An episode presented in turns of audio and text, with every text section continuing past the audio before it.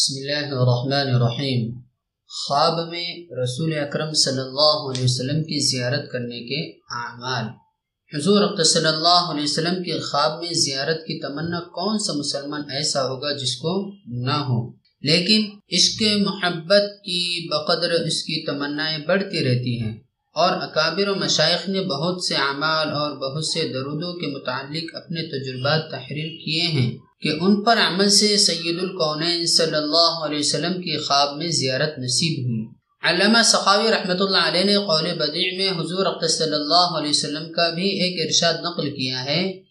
من صلى على روح محمد في الارواح وعلى جسده في الاجساد وعلى قبره في القبور جو شخص روح محمد صلی اللہ علیہ وسلم پر ارواح میں اور آپ صلی اللہ علیہ وسلم کے جسد اطہار پر، بدنوں میں اور آپ کی قبر مبارک پر قبور میں درود بھیجے گا۔ وہ مجھے خواب میں دیکھے گا اور جو مجھے خواب میں دیکھے گا، وہ قیامت میں دیکھے گا۔ اور جو مجھے قیامت میں دیکھے گا، میں اس کی سفارش کروں گا۔ اور جس کی میں سفارش کروں گا، وہ میری حوض سے پانی پیے گا۔ اور اللہ جل شانہ اس کے بدن کو جہنم پر حرام فرما دیں گے۔ علامہ صحابی رحمۃ اللہ علیہ کہتے ہیں کہ ابو القاسم بستی رحمۃ اللہ علیہ نے اپنی کتاب میں یہ حدیث نقل کی ہے، مگر مجھے اب تک اس کی اصل نہیں ملی دوسری جگہ لکھتے ہیں، جو شخص یہ ارادہ کرے کہ نبی کریم صلی اللہ علیہ وسلم کو خواب میں دیکھے وہ یہ درود پڑھے اللہم صلی علی محمد كما أمرتنا أن نصلي عليه.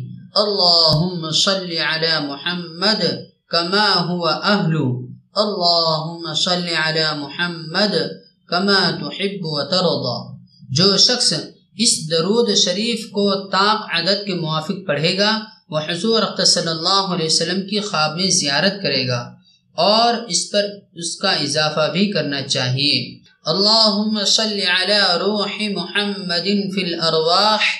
اللهم صل على جسد محمد في الأجساد. اللهم صل على قبر محمد في القبور. حضرت تھانوی نور اللہ مرقدہ زاد السعید میں تحریر فرماتے ہیں کہ سب سے زیادہ لذیذ تر اور شیری تر خاصیت درود شریف کی یہ ہے کہ اس کی بدولت عشاق کو خواب میں حضور پر نور صلی اللہ علیہ وسلم کی دولت زیارت میسر ہوئی ہے۔ بعض درودوں کو بالخصوص بزرگوں نے آزمایا ہے۔ شیخ عبدالحق محدث دہلوی رحمۃ اللہ علیہ نے کتاب ترغیب اہل السعادات میں لکھا ہے کہ شب جمعہ میں دو رکعت نماز نفل پڑھے اور ہر رکعت میں گیارہ بار آیت الکرسی اور گیارہ بار قل هو اللہ احد اور بعد سلام سو بار یہ درود شریف پڑھے انشاءاللہ تین جمعے نہ گزر پائیں گے کہ زیارت نصیب ہوگی، وہ درود شریف یہ ہے اللہم صل علی محمد النبی الامی وعلى آلہ واصحابہ وسلم۔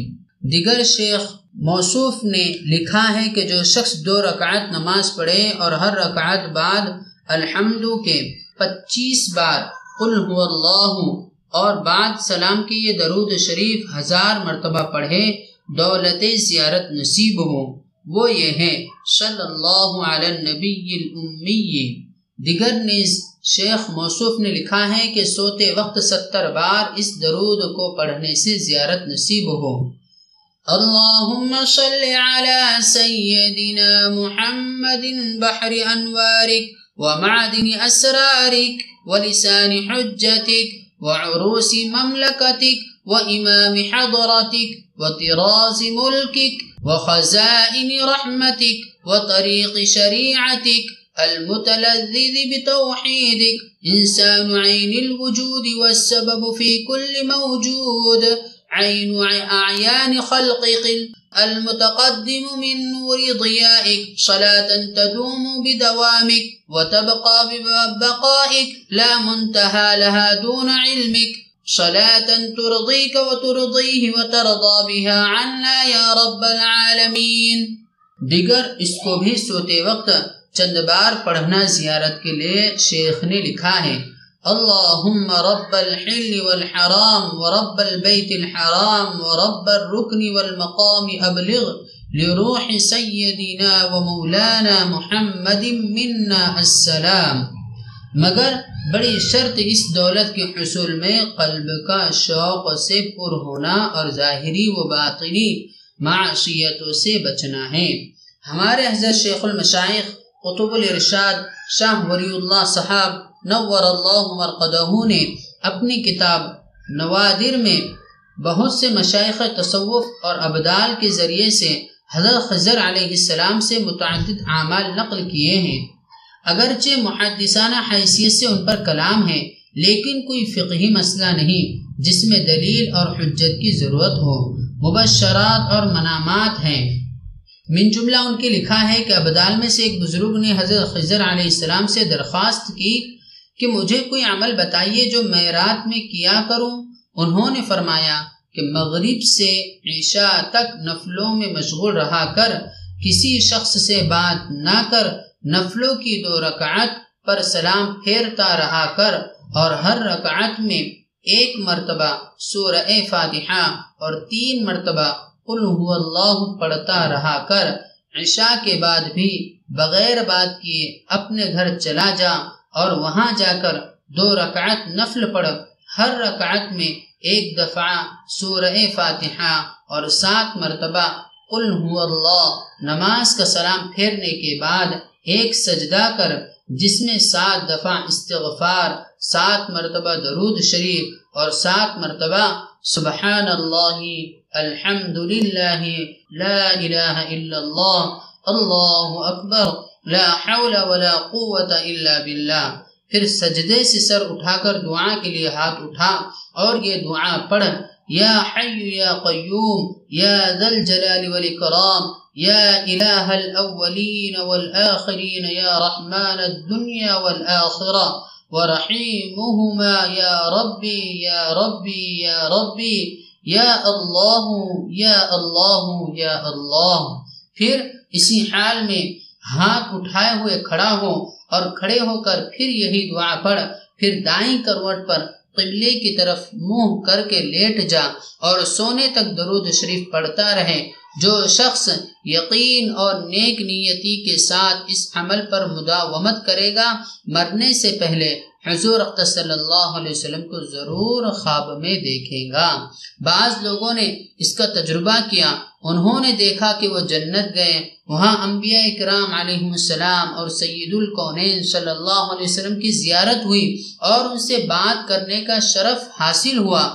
اس عمل کے بہت سے فضائل ہیں جن کو ہم نے اختصاراً چھوڑ دیا اور بھی متعدد عمل اس نوع کے حضرت پیران پیر رحمۃ اللہ علیہ سے نقل کیے ہیں۔ علامہ دمیری رحمۃ اللہ علیہ نے حیات الحیوان میں لکھا ہے کہ جو شخص جمعہ کے دن، جمعہ کی نماز کے بعد باوضو ایک پرچے پر محمد رسول اللہ، احمد رسول اللہ پینتیس مرتبہ لکھے۔ اور اس پرچے کو اپنے ساتھ رکھیں۔ اللہ جل شاہ اس کو طاعت پر قوت عطا فرماتا ہے اور اس کی برکت میں مدد فرماتا ہے اور شیاطین کے وساوس سے حفاظت فرماتا ہے۔ اور اگر اس پرچے کو روزانہ طلوع آفتاب کے وقت درود شریف پڑھتے ہوئے غور سے دیکھتا رہیں، تو نبی کریم صلی اللہ علیہ وسلم کی زیارت خواب میں کثرت سے ہوا کرے۔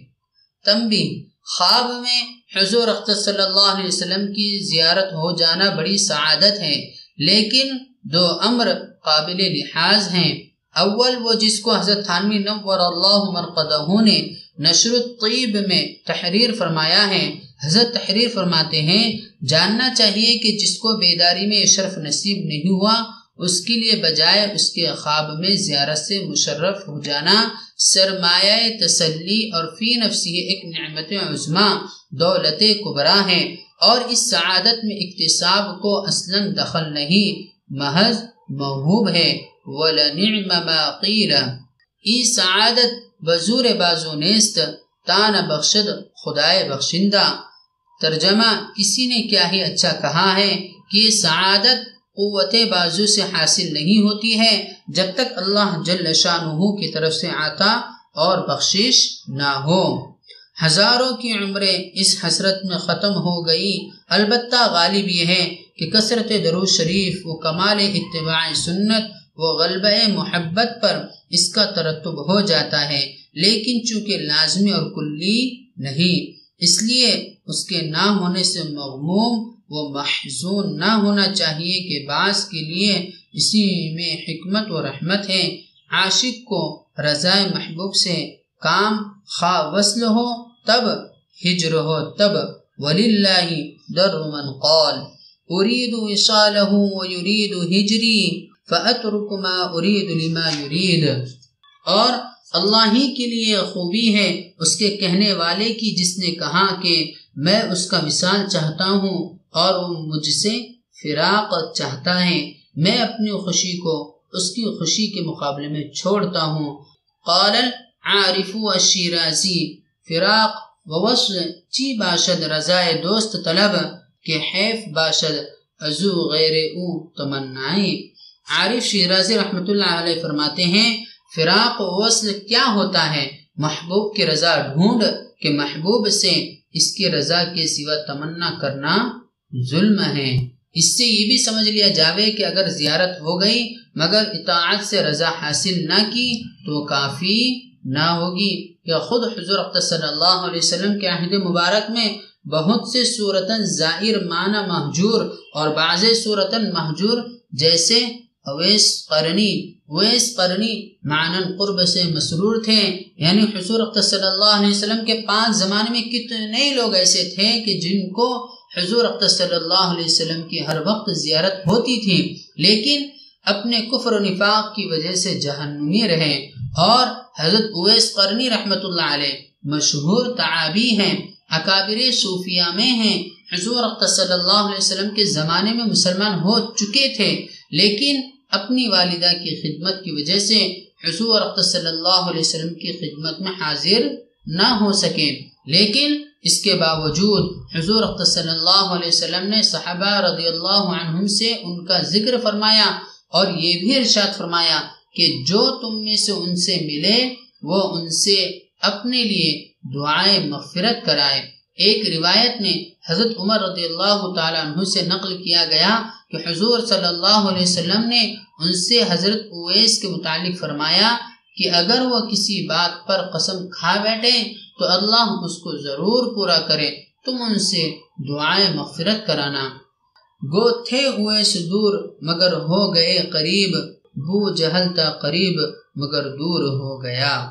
دوسرا امر قابل تنبی یہ ہے کہ جس شخص نے حضور صلی اللہ علیہ وسلم کو خواب میں دیکھا، اس نے یقیناً اور قطعا حضور صلی اللہ علیہ وسلم ہی کی زیارت کی۔ روایات صحیحہ سے یہ بات ثابت ہے اور محقق ہے کہ شیطان کو اللہ تعالی نے یہ قدرت عطا نہیں فرمائی کہ وہ خواب میں آ کر کسی طرح اپنے آپ کو نبی کریم صلی اللہ علیہ وسلم ہونا ظاہر کرے۔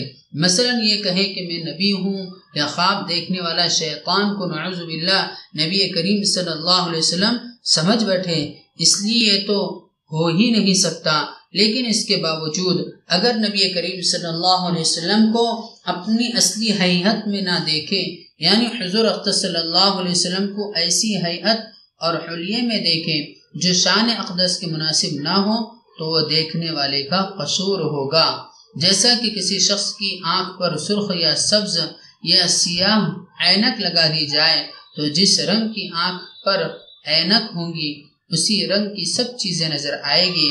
اسی طرح بھینگے کو ایک کے دو نظر آتے ہیں۔ اگر نئے ٹائم پیس کی لمبائی میں کوئی شخص اپنا چہرہ دیکھے تو اتنا لمبا نظر آئے گا کہ حد نہیں۔ اور اگر اس کی چوڑائی میں اپنا چہرہ دیکھیں تو ایسا چوڑا نظر آئے گا کہ خود دیکھنے والے کو اپنے چہرے پر ہنسی آ جائے گی۔ اسی طرح سے اگر خواب میں حضور اختر صلی اللہ علیہ وسلم کا کوئی ارشاد، شریعت متحرہ کے خلاف سنے تو محتاج تعبیر ہے۔ شریعت کے خلاف اس پر عمل کرنا جائز نہیں۔ چاہے کتنے ہی بڑے شیخ اور مقتدا کا خواب ہو۔ مثلا کوئی شخص دیکھے کہ حضور اختر صلی اللہ علیہ وسلم نے کسی ناجائز کام کے کرنے کی اجازت یا حکم دیا تو وہ در حقیقت حکم نہیں بلکہ ڈانٹ ہیں جیسا کوئی شخص اپنی اولاد کو کسی برے کام کو روکے اور وہ مانتا نہ ہو۔ تو اس کو تمبی کے طور پر کہا جاتا ہے کہ کر اور کر یعنی اس کا مزہ چکھاؤں گا۔ اور اسی طرح سے کلام کے مطلب کا سمجھنا چاہیے، جس کو تعبیر کہا جاتا ہے۔ یہ بھی ایک دقیق فن ہے۔ تعطیر الانعام فی تعبیر المنام میں لکھا ہے ایک شخص نے خواب میں یہ دیکھا کہ اس سے ایک فرشتے نے کہا کہ تیری بیوی تیرے فلاں دوست کے ذریعے تجھے زہر پلانا چاہتی ہے۔ ایک صاحب نے اس کی تعبیر یہ دی اور وہ صحیح تھی کہ تیری بیوی اس فلاں سے زینہ کرتی ہے۔ اسی طرح اور بہت سے واقعات اس قسم کے فن تعبیر کی کتابوں میں لکھے ہیں۔ مظاہر حق میں لکھا ہے کہ امام نبوی رحمۃ اللہ علیہ نے کہا ہے کہ صحیح یہی ہے کہ جس نے حضور صلی اللہ علیہ وسلم کو خواب میں دیکھا، اس نے آ، حضرت صلی اللہ علیہ وسلم ہی کو دیکھا۔ خواہ آپ کی صفت معروفہ پر دیکھا ہو یا اس کے علاوہ اور اختلاف اور تفاوت صورتوں کا بعتبار کمال و نقصان دیکھنے والے کے ہیں۔ جس نے حضرت صلی اللہ علیہ وسلم کو اچھی صورت میں دیکھا بس سبب کمال دین اپنے کے دیکھا۔ اور جس نے برخلاف اس کے دیکھا، بس سبب نقصان اپنے دین کے دیکھا۔ اسی طرح ایک نے بڈھا دیکھا، ایک نے جوان اور ایک نے راضی اور ایک نے خفا۔ یہ تمام مبنی ہیں اوپر اختلاف حال دیکھنے والے کے۔ پس دیکھنا آ حضرت صلی اللہ علیہ وسلم کا گویا کسوٹی ہے معرفت احوال دیکھنے والے کے۔ اور اس میں ضابطہ مفید ہے سالکوں کے لیے۔ کہ اس سے احوال اپنے باطن کا معلوم کر کے علاج اس کا کرے اور اسی قیاس پر بعض ارباب تمکن نے کہا ہے کہ جو کلام آ حضرت صلی اللہ علیہ وسلم سے خواب میں سنے تو اس کو سنت قویمہ پر عرض کرے اگر موافق ہے تو حق ہے اور اگر مخالف ہے تو بسبب خلل سامعہ اس کی کے ہیں۔ پس رویائے ذات کریمہ اور اس چیز کا کہ دیکھی یا سنی جاتی ہے حق ہے اور جو تفاوت اور اختلاف سے ہے تجھ سے ہے حضرت شیخ علی متقی رحمۃ اللہ علیہ نقل کرتے تھے کہ ایک فقیر نے فقرائے مغرب سے آ حضرت صلی اللہ علیہ وسلم کو خواب میں دیکھا کہ اس کو شراب پینے کے لیے فرماتے ہیں۔ اس نے واسطے رفع اس اشکال کے علماء سے استفتا کیا کہ حقیقت حال کیا ہے۔ اے ہر ایک عالم نے محمل اور تعویل اس کی بیان کی۔ ایک عالم تھے مدینہ میں، نہایت متبع سنت۔ ان کا نام شیخ محمد اراد تھا۔ جب وہ استفتا ان کی نظر سے گزرا، فرمایا، یوں نہیں، جس طرح اس نے سنا ہے۔ ہاں حضرت صلی اللہ علیہ وسلم نے اس کو فرمایا کہ، لا تشرب الخمر یعنی شراب نہ پیا کر۔ اس نے لا تشرب کو اشرب سنا۔ حضرت شیخ عبدالحق رحمۃ اللہ علیہ نے اس مقام کو تفصیل سے لکھا ہے اور میں نے مختصر انتہا مختصرم بتغیر، جیسا کہ حضرت شیخ رحمۃ اللہ علیہ نے فرمایا کہ لا تشرب کو اشرب سن لیا، محتمل ہے، لیکن جیسا اس ناکارے نے اوپر لکھا، اگر اشرب الخمر ہی فرمایا ہو یعنی پی شراب، تو یہ دھمکی بھی ہو سکتی ہے، جیسا کہ لہجے کے فرق سے اس قسم کی چیزوں میں فرق ہو جایا کرتا ہے۔ سہارنپور سے دہلی جانے والی لائن پر آٹھواں اسٹیشن کتھولی ہے۔ مجھے خواب یاد ہے کہ بچپن میں جب میں ابتدائی صرف نحو پڑھتا تھا اور اسٹیشن پر گزر ہوتا تھا تو اس کے مختلف معنی بہت دیر تک دل میں گھما کرتے تھے۔ یہ مضمون مختصر طور پر رسالہ فضائل حج اور شمائل ترمیزی کے ترجمے خسائل میں بھی گزر چکا ہے۔ یا رب صلی وسلم دائما ابدا على حبيبك خير الخلق كلهم